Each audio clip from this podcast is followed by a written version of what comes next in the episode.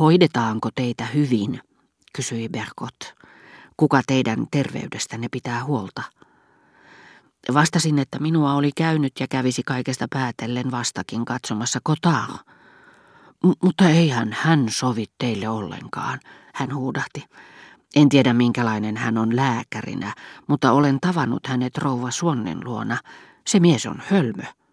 Saattaa olla, ettei se estä häntä olemasta hyvä lääkäri, mitä minun on vaikea uskoa, mutta se estää häntä olemasta hyvä lääkäri taiteilijoille, älymystön edustajille. Teidän tapaisenne ihmiset tarvitsevat sopivan lääkärin. Sanoisin heidän suorastaan tarvitsevan erityisen ruokavalion, erityisiä lääkkeitä.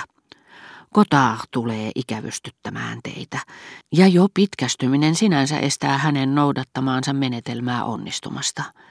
Eikä teihin sitä paitsi voi soveltaakaan samaa hoitomenetelmää kuin kehen tahansa potilaaseen.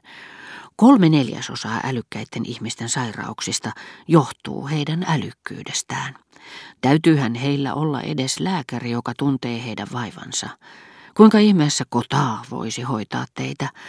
Hän osaa kyllä varautua ruoansulatushäiriöihin, vaikeasti sulaviin kastikkeisiin, mutta ei Shakespearen lukemisen seurauksiin. Niinpä hänen laskelmansa eivät enää pidäkään paikkaansa, kun on teistä kysymys. Tasapaino horjuu, piru pullossa nousee taas.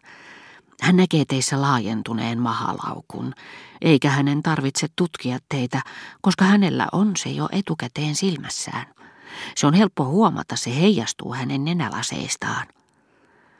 Tämä puhetapa väsytti minua suunnattomasti, ja ajattelin typerästi kuin tervejärkinen ainakin, professori Kotaarin nenälaseissa ei ole laajentunutta mahalaukkua, sen paremmin kuin typeryyksiä herra de Norpoin valkoisissa liiveissä.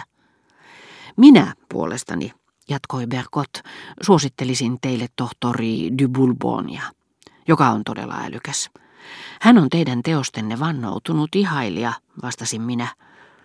Huomasin, että Berkot oli siitä tietoinen, ja tein sen johtopäätöksen, että sukulaissielut löytävät nopeasti toisensa, että meillä on vähän todellisia, tuntemattomia ystäviä.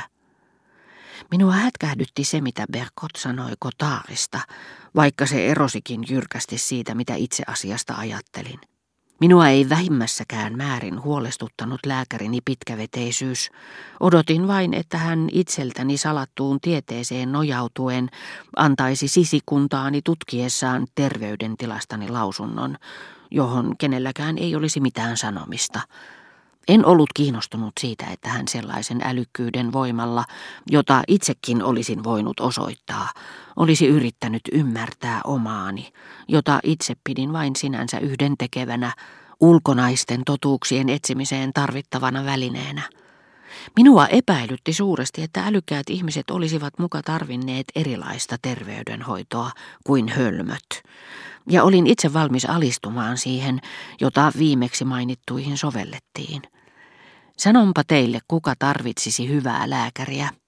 Ystävämme Suon, jatkoi Berkot, ja kun kysyin, oliko hän sairas. No hyvä. Se mies on mennyt naimisiin Lutkan kanssa ja joutuu joka päivä nielemään lukemattomia loukkauksia naisten taholta, jotka kieltäytyvät kutsumasta hänen rouvaansa, ja miesten, jotka ovat maanneet rouvan kanssa. Päältä näkee, kuinka ne takertuvat hänen kurkkuunsa – Pankaapas jonakin päivänä merkille kulmakarvojen paljon puhuvat kaaret, kun hän tulee kotiinsa katsomaan, kuka siellä kulloinkin on. Pahan suopa sävy, johon Beakot puhui oudolle ihmiselle ystävistä, joiden luona hän niin kauan oli ollut vakituinen vieras, oli minulle yhtä tuntematon kuin se suorastaan helläsävy, jonka hän suonnien luona heihin nähden omaksui. Totesin, että esimerkiksi isotätini tapainen ihminen ei ikinä olisi pystynyt lausumaan kenellekään meistä kohteliaisuuksia, joita olin kuullut Berkotten suonnille tuhlaamalla tuhlaavan. Jopa niillekin, joista isotäti piti, hän laukoi kernaasti epämiellyttäviä totuuksia. Mutta asianomaisten poissa ollessa hän ei olisi päästänyt suustaan yhtään sanaa, jota he eivät olisi voineet itse olla kuulemassa. Mikään ei olisi voinut vähemmän muistuttaa seurapiirejä kuin seuraelämämme Combreessa – Suonnien seuraelämä alkoi jo lähestyä niitä, niiden häilyväisiä virtauksia. Se ei vielä ollut avomerta, se oli sitä edeltävä laguuni. Tämä vain meidän kesken sanottuna, muistutti Berkot erotessaan minusta kotioveni edessä. Muutamia vuosia myöhemmin olisin vastannut, minulla ei ole tapana juoruta. Se on seurapiiri-ihmisten rituaalinen lause, jonka turviin pahat kielet joka kerta tuudittautuvat. Juuri sen olisin jo silloin sinä päivänä tarjoillut Berkottelle, sillä emmehän voi itse keksiä kaikkea, mitä sanomme, etenkään silloin, kun näyttelemme osaamme yhteisömme jäsenenä. Mutta en tuntenut sitä vielä. Toisaalta isotätini lause vastaavassa tilanteessa olisi kuulunut, ellette halua sitä toistettavan, niin miksi sitten sanoitte sen? Se on epäsosiaalisten ihmisten vastarannan kiiskien vastaus. Sellainen en ollut, tyydyin kumartamaan kaikessa hiljaisuudessa. Monet kirjailijat, joita itse pidin huomattavina henkilöinä, juonittelivat vuosikausia ennen kuin onnistuivat pääsemään Berkotten kanssa tuttavuussuhteisiin, jotka aina pysyivät hämärän kirjallisina, eivätkä päässeet hänen työhuonettaan pitemmälle, kun taas minä olin asettautunut suuren kirjailijan ystäväpiiriin suoraa päätä ja kaikessa rauhassa niin kuin henkilö, joka sen sijaan, että jonottaisi muiden kanssa päästäkseen huonoille paikoille, saakin kaikkein parhaat pujahdettuaan muilta suljetun käytävän kautta.